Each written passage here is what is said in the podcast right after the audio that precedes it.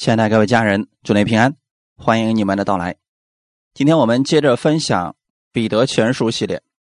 今天我们要进行的是《彼得前书》第二章二十一到二十五节。《彼得前书》第二章二十一到二十五节，我们分享的题目叫“跟随他的脚踪行”。一起先来做一个祷告。天父，我们感谢赞美你，谢谢你给我们这个时间，再次回到你的话语面前。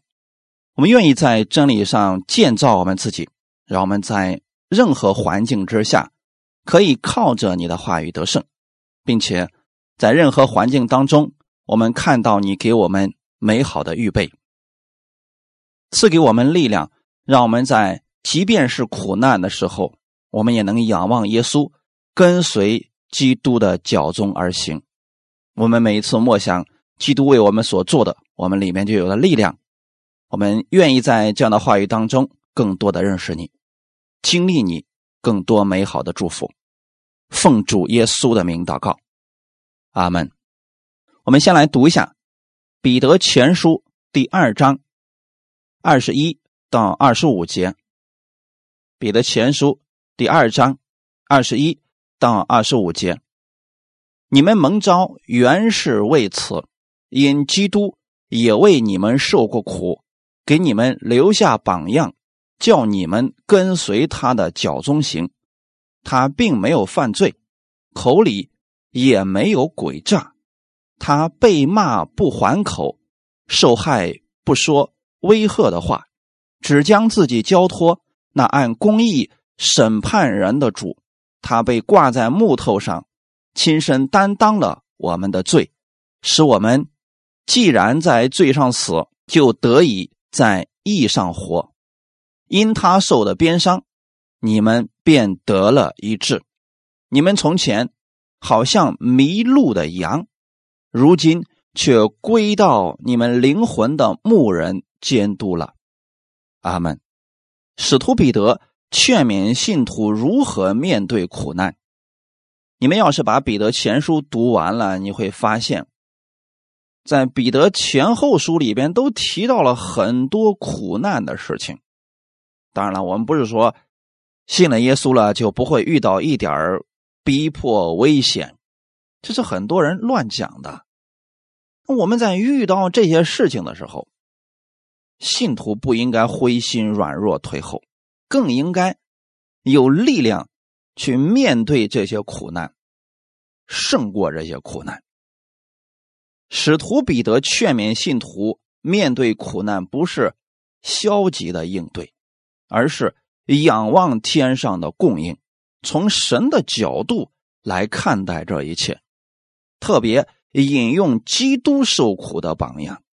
从这几节经文记载来看，似乎是当时的信徒因为信耶稣的缘故，受了很多的苦难。彼得在此劝勉他们。让他们知道自己所受的苦是有价值的，这是跟随基督的脚踪是有大赏赐的。但我们不可进入一种极端，就像过去有一些律法的教会所讲的那样，似乎是跟随基督就没好事了，全部都是受苦的，这也不正确。那另外一个极端是什么呢？像一些。啊，讲恩典的人讲上，我们在基督里边全都是福分啊，没有一点苦难，这两种都是不可取的。跟随耶稣，神给我们的确实是祝福，但是也会遇到逼迫，有苦难。但不管是哪一种，我们都应该跟随耶稣的脚踪而行，应该用平安安息的心。去面对一切环境，这是耶稣所做的，也是我们每一个相信耶稣的人应该有的心态。那今天在这里一开始提到，你们蒙召原是为此，指的是什么事情呢？上一次我们分享的《彼得前书》第二章十九到二十节，倘若人未叫良心对得住神。就忍受冤屈的苦楚，这是可喜爱的。你们若因犯罪受责打，能忍耐，有什么可夸的呢？但你们若因行善受苦，能忍耐，这在神看是可喜爱的。彼得一开始在这里告诉我们：我们蒙召为了什么呢？让你的良心对得住神，让你去行善。所以神救我们。不仅仅是让我们不断的领受他的祝福，还要把这个祝福给出去，行善，让世人看见。那我们去做好事的时候，把基督的福音传出去的时候，总会有人不接受，总会有一些人沦为魔鬼的工具，去攻击这些传福音的人。那这时候怎么办呢？你只要知道，你所讲的是符合圣经的，是神的旨意，尽管去讲，这就叫做良心对得住神。阿门。当我们的良心对得住神的时候，我们就可以忍受这些冤屈的苦楚，这是可喜爱的。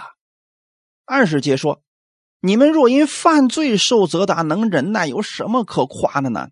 如果因为是信徒，你觉得在恩典之下了，无所谓了，怎么样生活都可以啊？你随便的去骗人、骂人、定罪别人、攻击别人，结果好，别人把你暴打一顿，或者别人在背后把你所对不起别人的事全都给说出来，这个时候，你忍耐不算什么，没什么可夸的。但若是信徒因为行善、因为传福音而受苦，你若有忍耐的心，不去跟他们计较，这在神看来是美好的品格。你看有一次的时候啊，耶稣带着门徒们去撒玛利亚传福音，就因为耶稣面对着耶路撒冷要去耶路撒冷，所以啊，那当时的撒玛利亚人就不接待他们。这时候呢。有两个门徒说：“主啊，你要不要我们吩咐火从天上降下来，把他们给灭了？就像当年以利亚所做的那样。”很明显，这两个门徒没有忍耐的心，他们受不了一丁点的苦。耶稣转过身来，责备了他们。那么，耶稣责备他们的原因，是因为他们没有连续别人的心。啊，这点忍耐都受不了，以后如何把更大的责任交给他们呢？我们今天一个信徒生命是否丰盛，其中有一点可以看出来，那就是当别人不接纳他，甚至在后面毁谤他、攻击他、造谣生事的时候，他还能忍耐，这能显出他与众不同的品格呀。那你说别人都夸我们，我们沾沾自喜，我们觉得好，这个世人也能做到呀。那如果别人平白无故的冤枉你，你能忍耐他们，并且能为他们祝福，这就能显出你身上有基督的品格，这是神所喜悦的。哈利路亚！所以我们要强调一下，这里所讲的受苦。是指为基督的缘故受苦，比如传福音、持守真理等等，但是不包括因犯罪而受苦，那样的苦神并不纪念。所以说啊，作为信徒，即便是在新约之下的，也需要有好行为。如果信徒因为好行为、因为行善受苦，并且忍耐。这是神会给你永久的赏赐，会纪念你所做的。那我们如何用积极的心态去理解这些受苦难的事情呢？我们来分享三点。第一点，比起将来的荣耀，现在的苦不算什么了。罗马书第八章十六到十八节，罗马书第八章十六到十八节。圣灵与我们的心同证，我们是神的儿女。既是儿女，便是后嗣，就是神的后嗣。和基督同作后嗣。如果我们和他一同受苦，也必和他一同得荣耀。我想现在的苦楚，若比起将来要显于我们的荣耀，就不足介意了。阿门。神将来要给我们赏赐啊，不是说我们天天在神的殿里面称赞他、赞美他，嗯，这个有赏赐。最主要的赏赐还是来自于服侍，就是你把福音给出去，把真理给出去，把爱给出去。在你给出去的过程当中，别人不理解，甚至有时候会回谤你。这时候你怎么办？你必须要确定，非常的确定，你是神的儿女。你是神的儿女，就是神的后嗣和基督同作后嗣的人，这是什么意思呢？就是耶稣当年所做的，你也在做。你知道你所做的是耶稣所做的，那么耶稣曾经传福音，也受过苦，你受苦，这也是很正常的呀。别人不理解、诽谤你，不是因为你有错，乃是因为这是很正常的事情。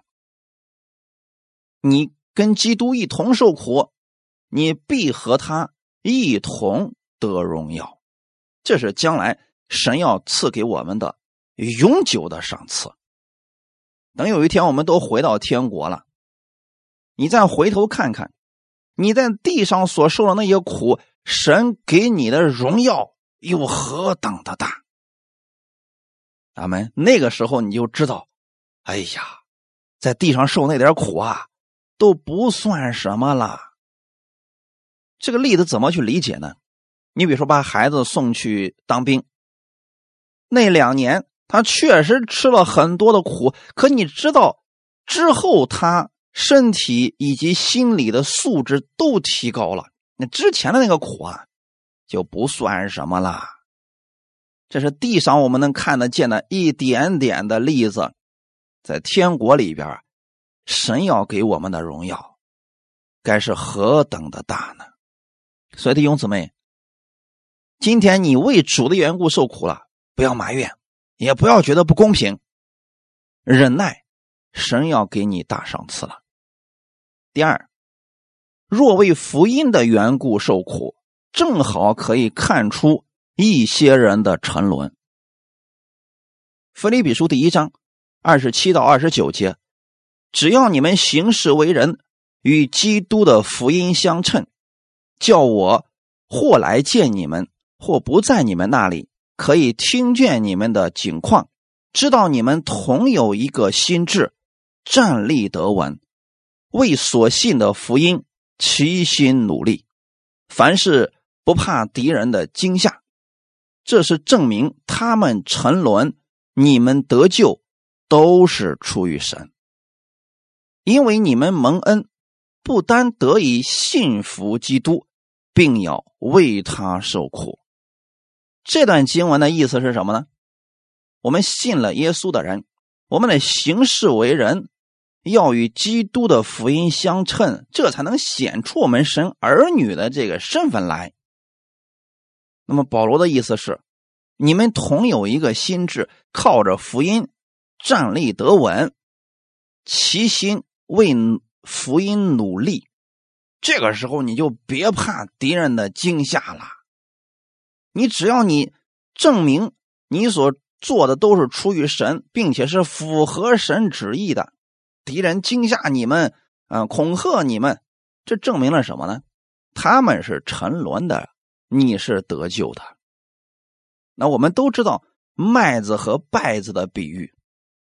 如果没有这个环境，怎么能显出来他们是沉沦的呢？那很多的基督徒总是说啊：“哎呀，神呐，你是大有能力的，你为什么不把这个撒旦，还有他的这些同伙们都捆起来，直接扔到无底坑里边，别让他们在这个世界上试探我们、诱惑我们了？这世界不就一片美好了吗？”那如果是这样的话，人心里的这些恶念如何才能真实的体现出来呢？那就会再次出现天国里边路西弗背叛神的事件。只有神把生死祸福都摆在我们面前，让我们心甘乐意的去跟随他，选择善，这才能把麦子和稗子清楚的分辨出来呀。如果没有这个环境，我们如何知道一些人是信耶稣的，一些人是假信的呢？所以，我们尽管去传福音，当别人无故的毁谤你、逼迫你的时候，这恰恰证明了他们是沉沦之子，而你是站在神这边的，神与你同在了。阿门。因此啊。我们首先心里要有一个准备，那就是信耶稣确实是蒙福的事情，但这个福当中也包括了敌人对你的攻击和毁谤。你怎么胜过这些呢？靠着基督的供应。你看到别人攻击你，那是他们有问题，不是你的问题。因为你是按照神的话语去做事情，这个标准是正确的。但凡跟这个标准不同的，那才是错误的呀。可是很多人的问题在哪儿呢？他把自己当做一个标准，但凡跟我不一样的，那就是错的，就是假的。只有我才是最纯正的。这样的人，你们一定要小心。我们应当以耶稣基督成为我们的标准。哈利路亚，行事为人与基督的福音相称，这就可以了。第三，若为福音的缘故受苦，不要灰心，应当欢喜快乐。马太福音第五章十到十二节。马太福音第五章十到十二节，为义受逼迫的人有福了。因为天国是他们的，人若因我辱骂你们、逼迫你们、捏造各样坏话毁谤你们，你们就有福了。应当欢喜快乐，因为你们在天上的赏赐是大的。在你们以前的先知人也是这样逼迫他们。所以弟兄姊妹，你看到了没有？为义受逼迫的人有福了。什么叫做为义受逼迫的人呢？你在传福音、传扬基督、持守真理，结果有人因为这个真理辱骂你、逼迫你们，或者说捏造各样坏话毁谤你们，别跟他们计较。你应该记得，神，我们的主是公义的主。你不跟他们计较，并且能够忍耐他们。是因为你知道标准在哪里，哈利路亚！就怕我们呢不知道标准在哪儿，非得要跟他们争个高下，争个对错，这样啊就拉低了我们的身份，去跟他们一般见识了。你知道你所行的是正确的，这就够了。就像耶稣去传福音一样，他从来不跟人争论什么，他只把真理教导给人。你愿意相信，你就得着了；你不愿意相信，你就得不着，就这么简单。这是绝对的真理。哈利路亚！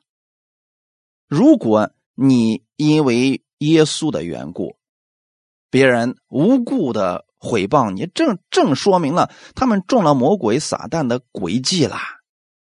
也从另外一个角度来说啊，因为你传讲的是真理，所以魔鬼才这么。费尽心思的去攻击你。那如果我们传的是那种半死不活的，让人都没有办法得着生命的那种福音，魔鬼一定不会攻击你。他巴不得世人都活在这样的生命当中呢。所以啊，当你因为持守真理的缘故啊，别人这么逼迫你，别灰心，你应当欢喜快乐。这一点大家一定要搞清楚，但千万不能自找苦吃。就说好了，那这样的话，我就专门找一些，呃，这个比较危险的地区去传福音。结果呢，那些人就啊故意的伤害我。哎，这种自讨苦吃的方式，我是不建议大家去做的。我的意思是，你去为基督传福音，不是我们专门去找着那些人啊去受逼迫，不是那样的，而是你确实以爱的方式把福音给你身边的人，结果他们不接受，还逼迫你捏造坏话毁谤你。别跟他们一般见识，别跟他们争论，为他们祝福就可以了。你知道你在天上的赏赐是大的。过去旧约圣经里面记载有很多的先知，就因为他们说真话、传扬真理，所以呢有很多的人逼迫他们、攻击他们，但是神认可他们，这就够了。大家切记，我们在做神的施工，神认可才是最重要的。如果很多人做的事神都不认可，那是白忙活。我不建议大家参与那样的施工。阿门。你要知道，你所做的一定是符合圣经的、符合神旨意的，这才是有价值的，这能被神认可，这才值得嘛。要不然，你说我们做那个事儿哈，拉帮结派、勾心斗角的，好了，全是为了自己，神还不认可，我们还受苦了，这多冤呐！我们看彼得自己的见证。使徒行传第五章四十到四十二节，公会的人听从了他，便叫使徒来把他们打了，又吩咐他们不可奉耶稣的名讲道，就把他们释放了。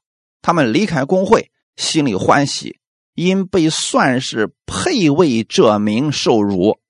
他们就每日在店里、在家里不住的教训人，传耶稣是基督。这是彼得自己的见证啊。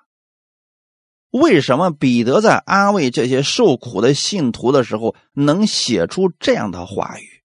那是他自己亲身的经历，他就是这么胜过的。他能胜过别人的逼迫，别人对他的攻击和毁谤，就是因为他知道自己所行的是正确的。你看，一开始彼得传福音的时候，就因为他在公会里边传福音。结果那些人把他们棒打一顿，并且威胁他们不可奉耶稣的名讲道，最后把他们扔出了工会。好，当他们离开以后，心里面并没有觉得委屈，你也没有觉得说灰心绝望。哎，说我传福音呢，为什么会临到这样的事情啊？我在为主做工呢，为什么这么不公平的事情临到我身上呢？彼得没有这些负面的想法。他反而是心里欢喜，因为他知道，他为这个名受辱了。神在天上给他的赏赐是大的，恰恰证明了他所做的是正确的。所以之后你看彼得他们就每日在店里、在家里不住的教训人，传耶稣是基督，因为他们知道自己在做什么。我希望每一个听到的弟兄姊妹，你们知道你们自己在做什么。如果是高举人、跟人拉帮结派、互相的算计这样的事儿，别做了。神不认可，我们又浪费时间，那干嘛呀？那个委屈不值得受的。应该把我们有限的时间用来去做福音的施工。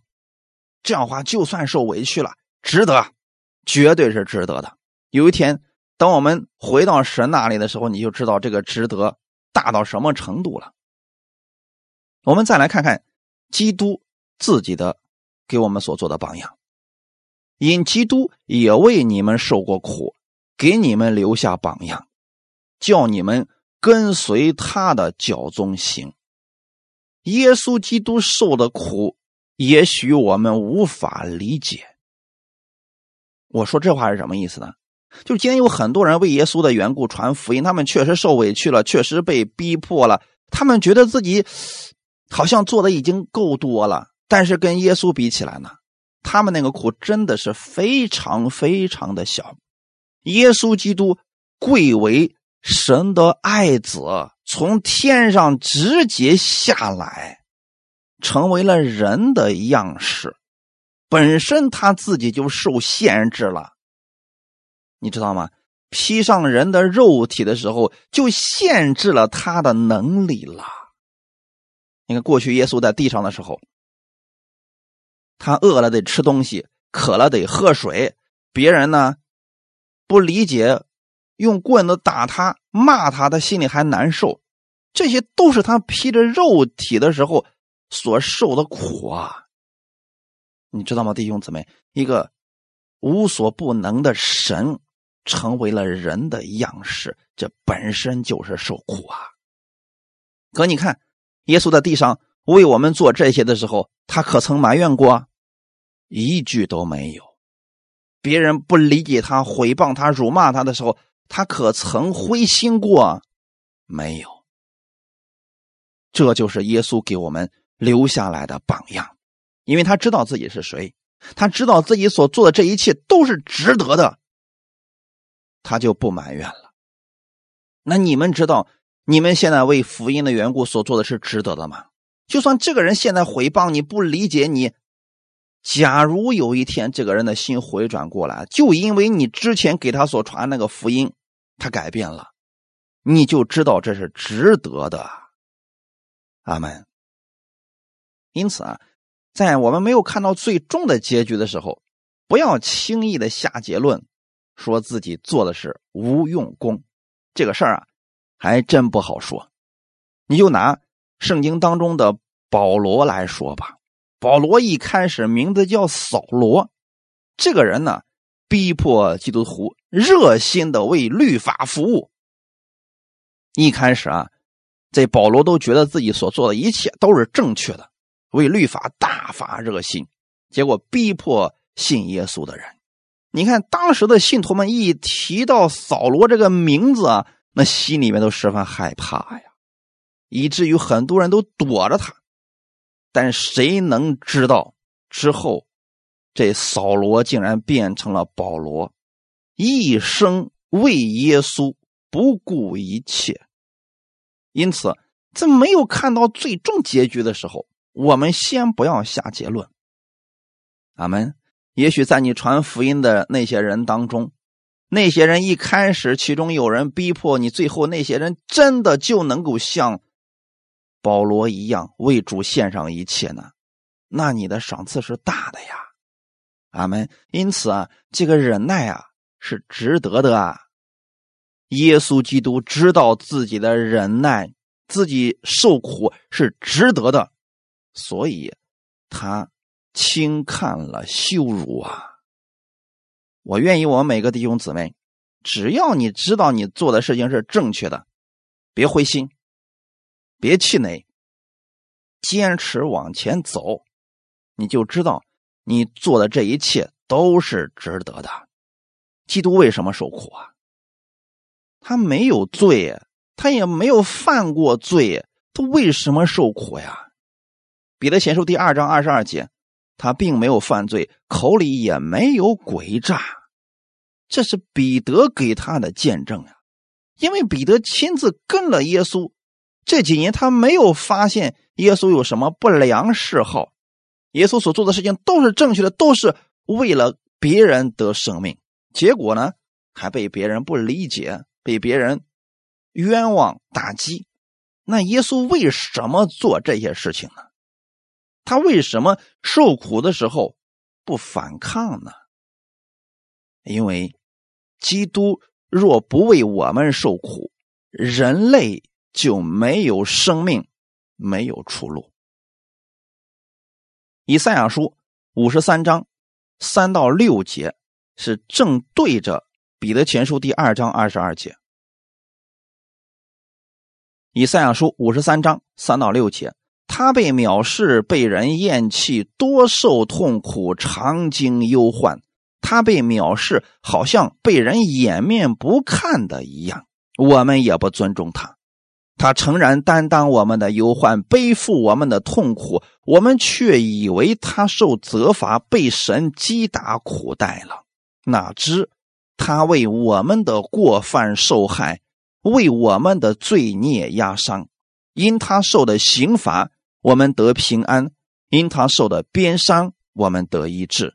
我们都如羊走迷，个人偏行己路。耶和华使我们众人的罪孽都归在他身上。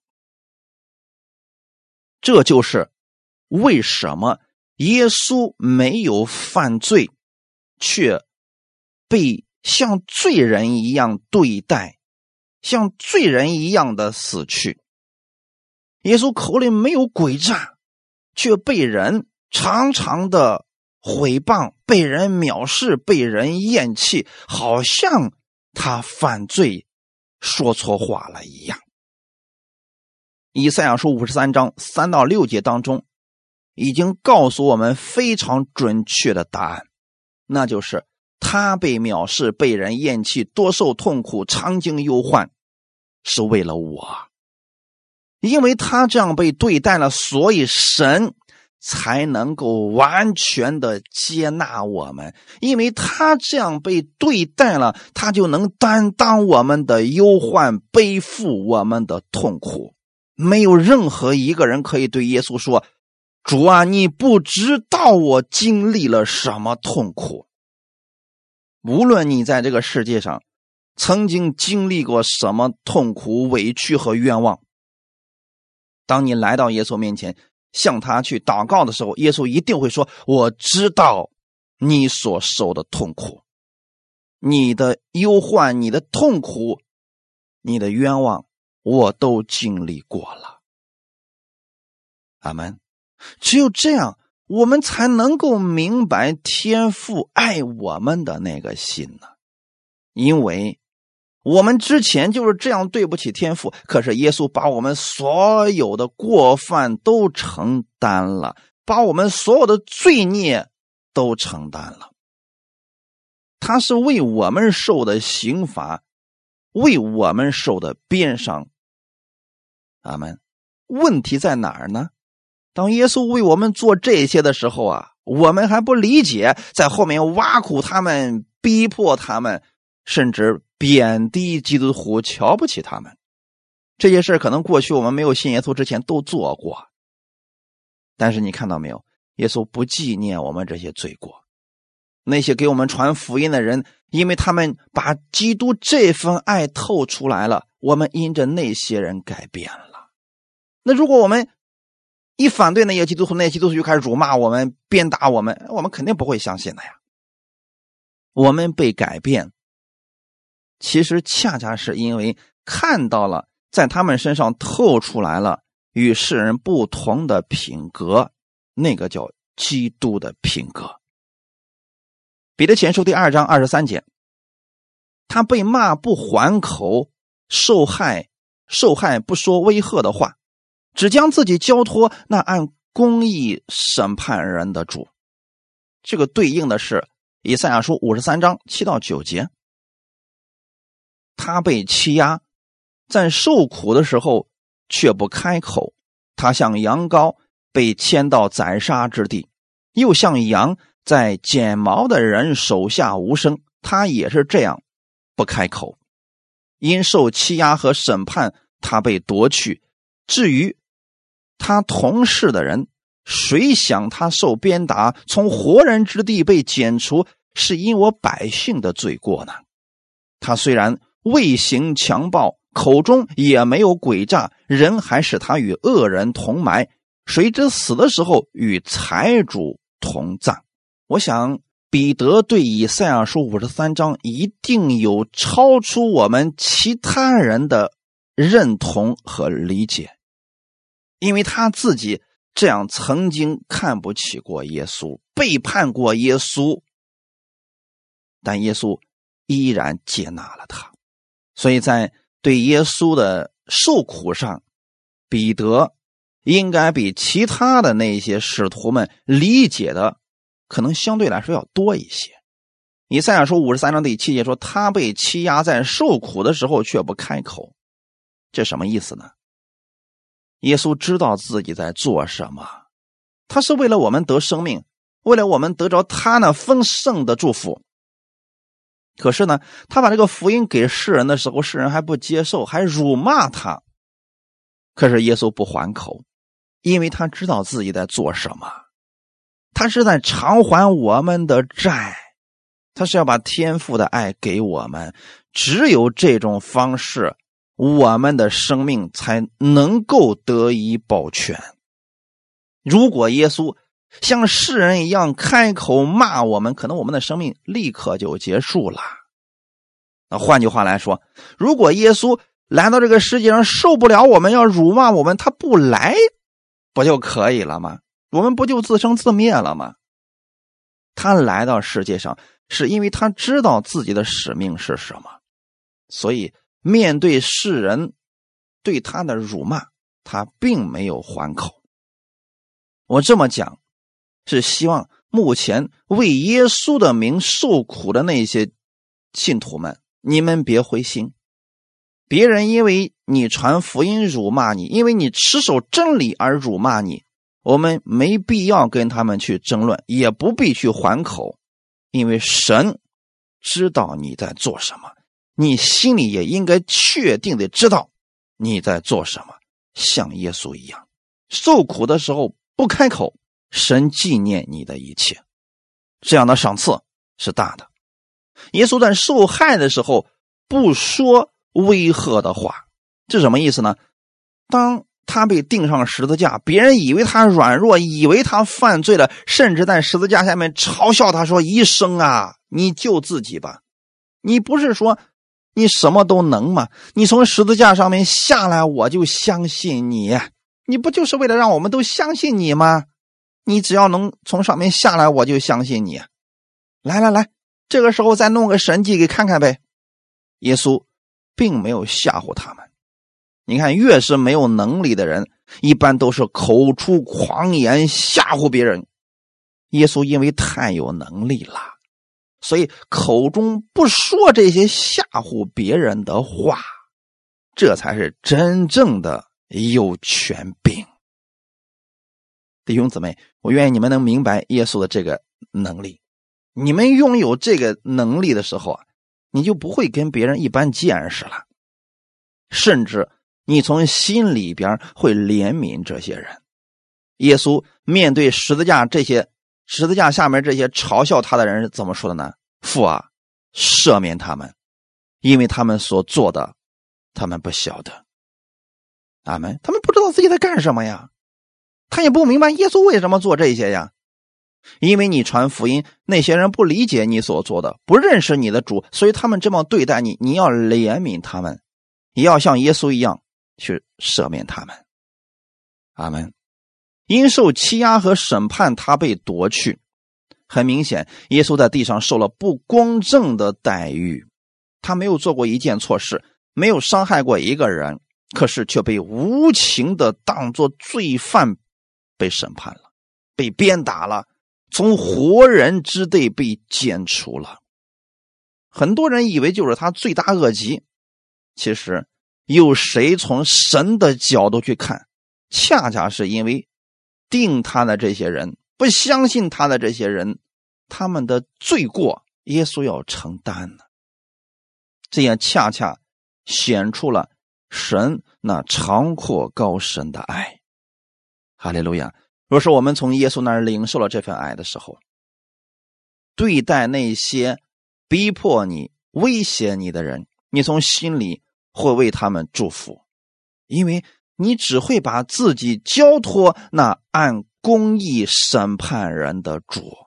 这个世界上，你很难见到绝对的公义，但是我们的主，他是绝对公义的神，你把自己交给他。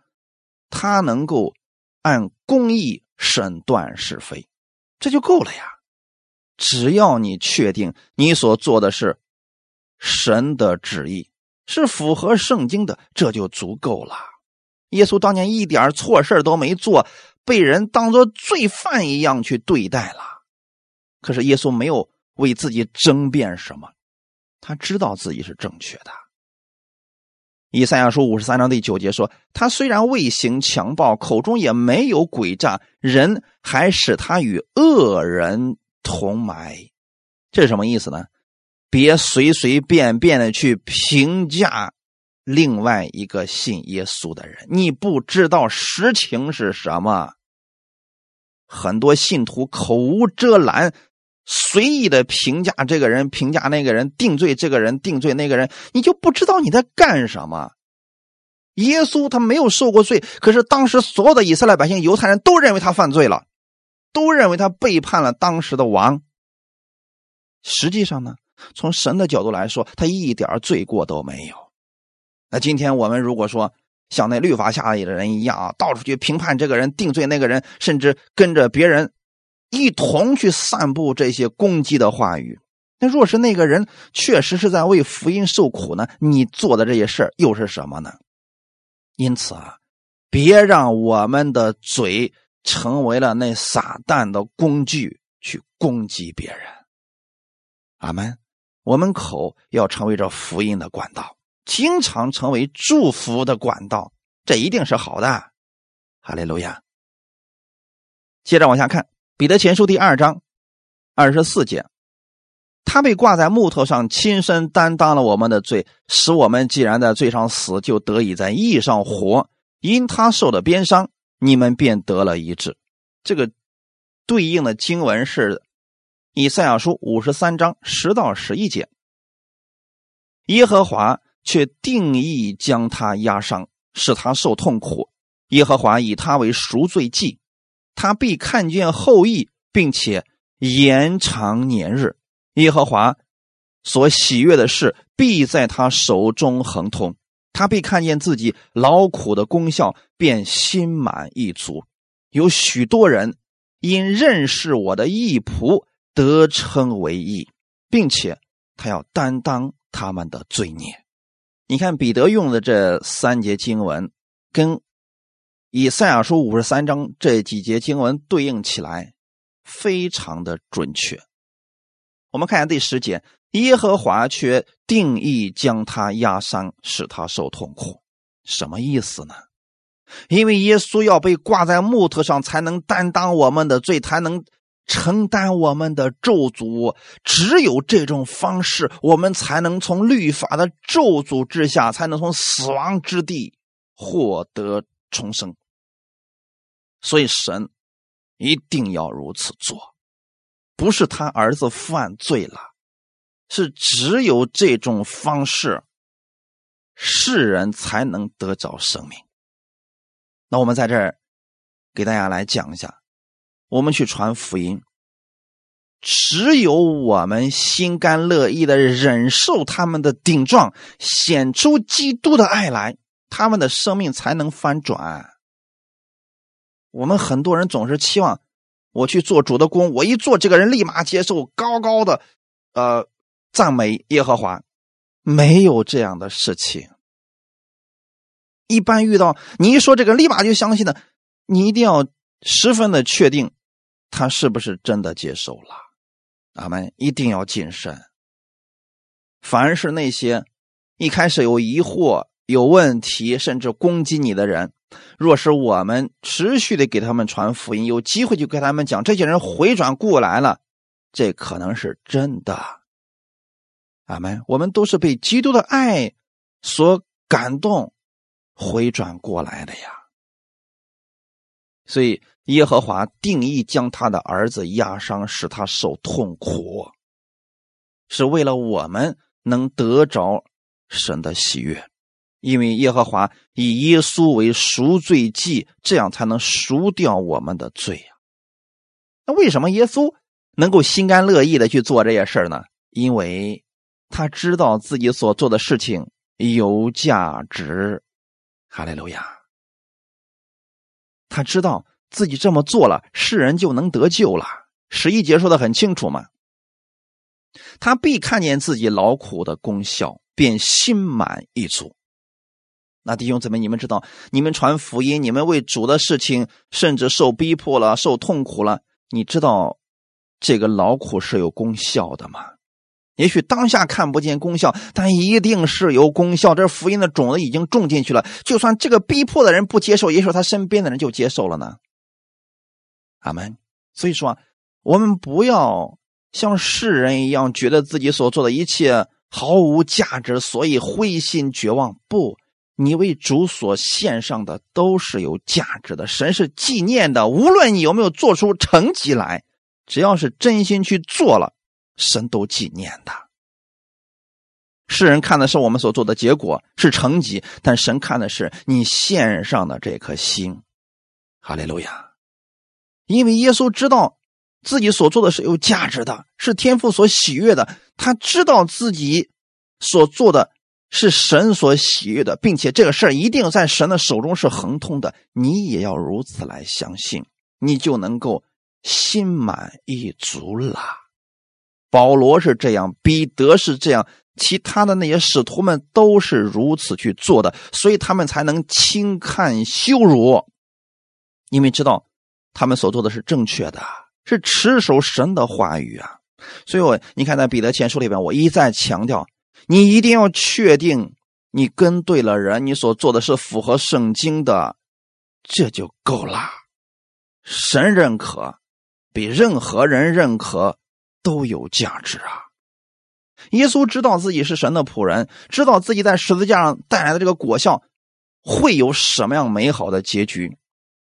因为我们因着耶稣会得称为义，并且他在十字架上担当我们的罪孽。耶稣知道这些后果是对我们有益的，他就心满意足了。所以彼得是用一个已经完成的这个时态来对我们讲，他已经被挂在木头上，亲身担当了我们的罪，使我们已经在罪上死了，就在义上活着。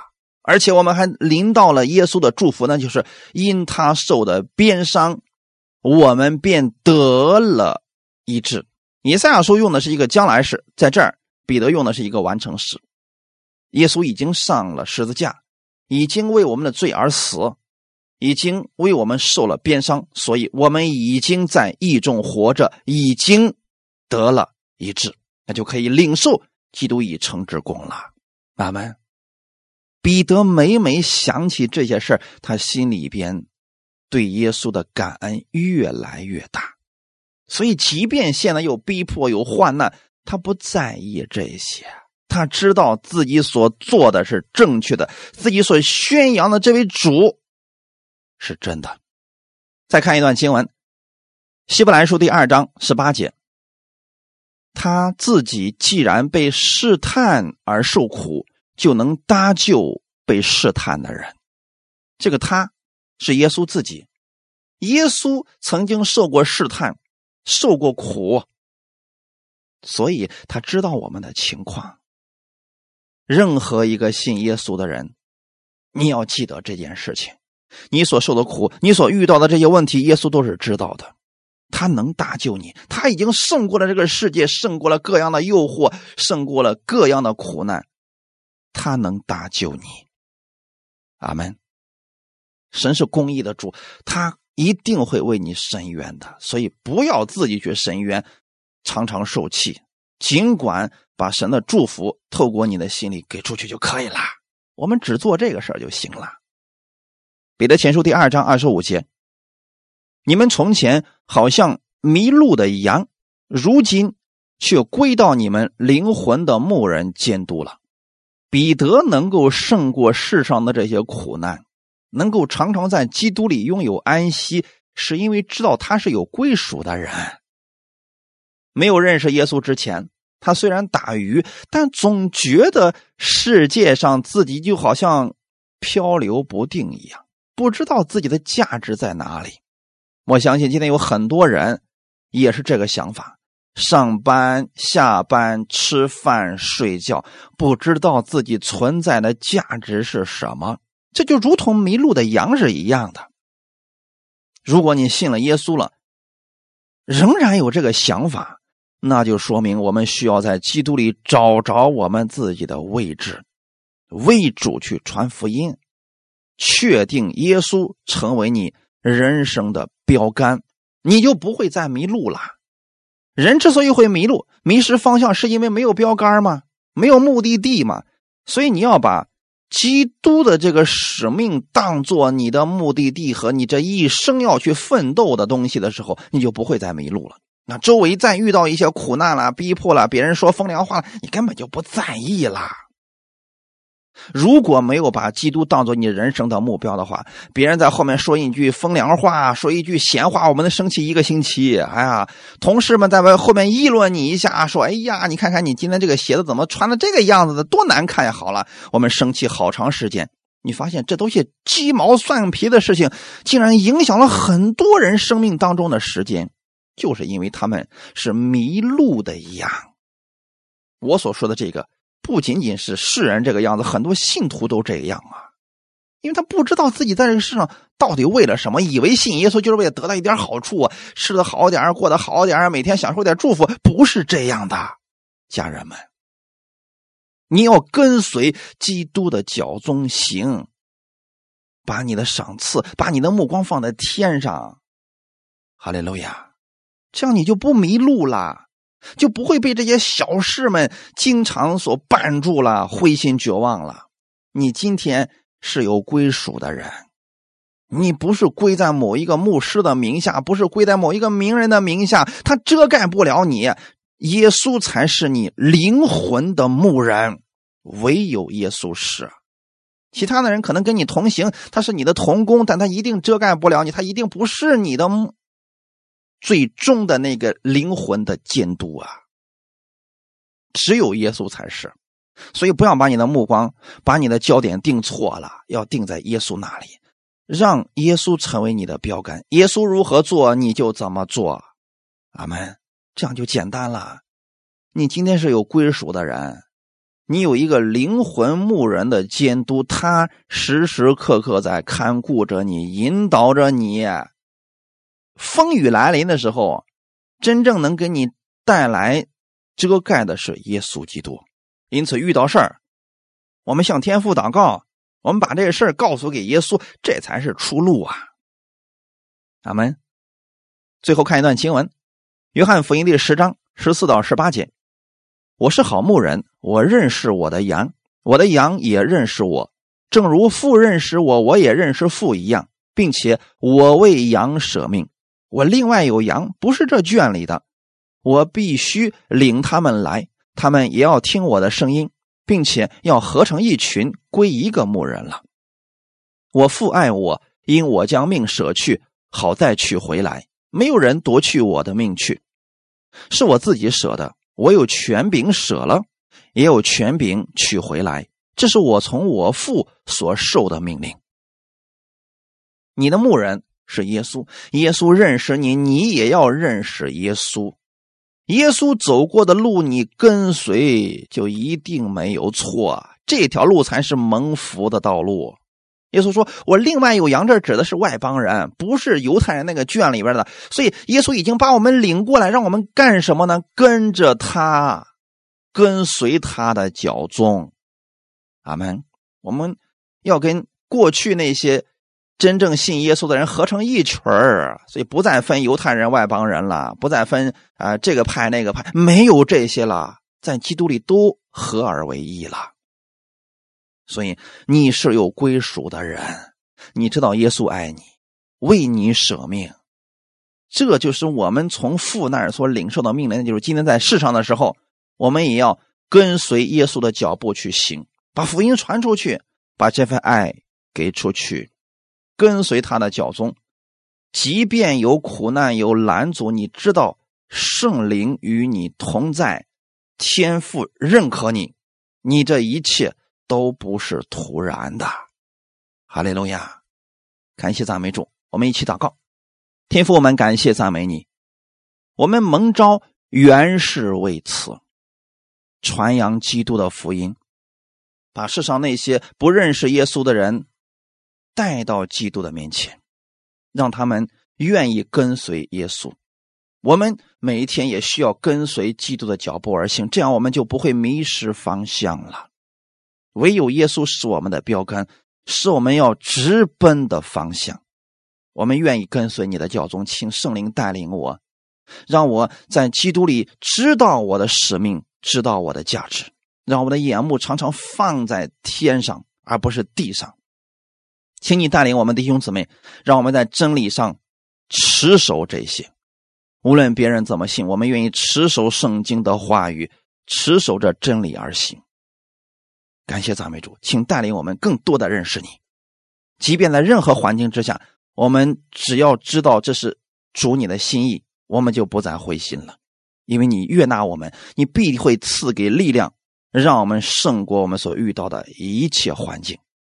一切荣耀都归给你，奉主耶稣的名祷告，阿门。耶稣爱你们。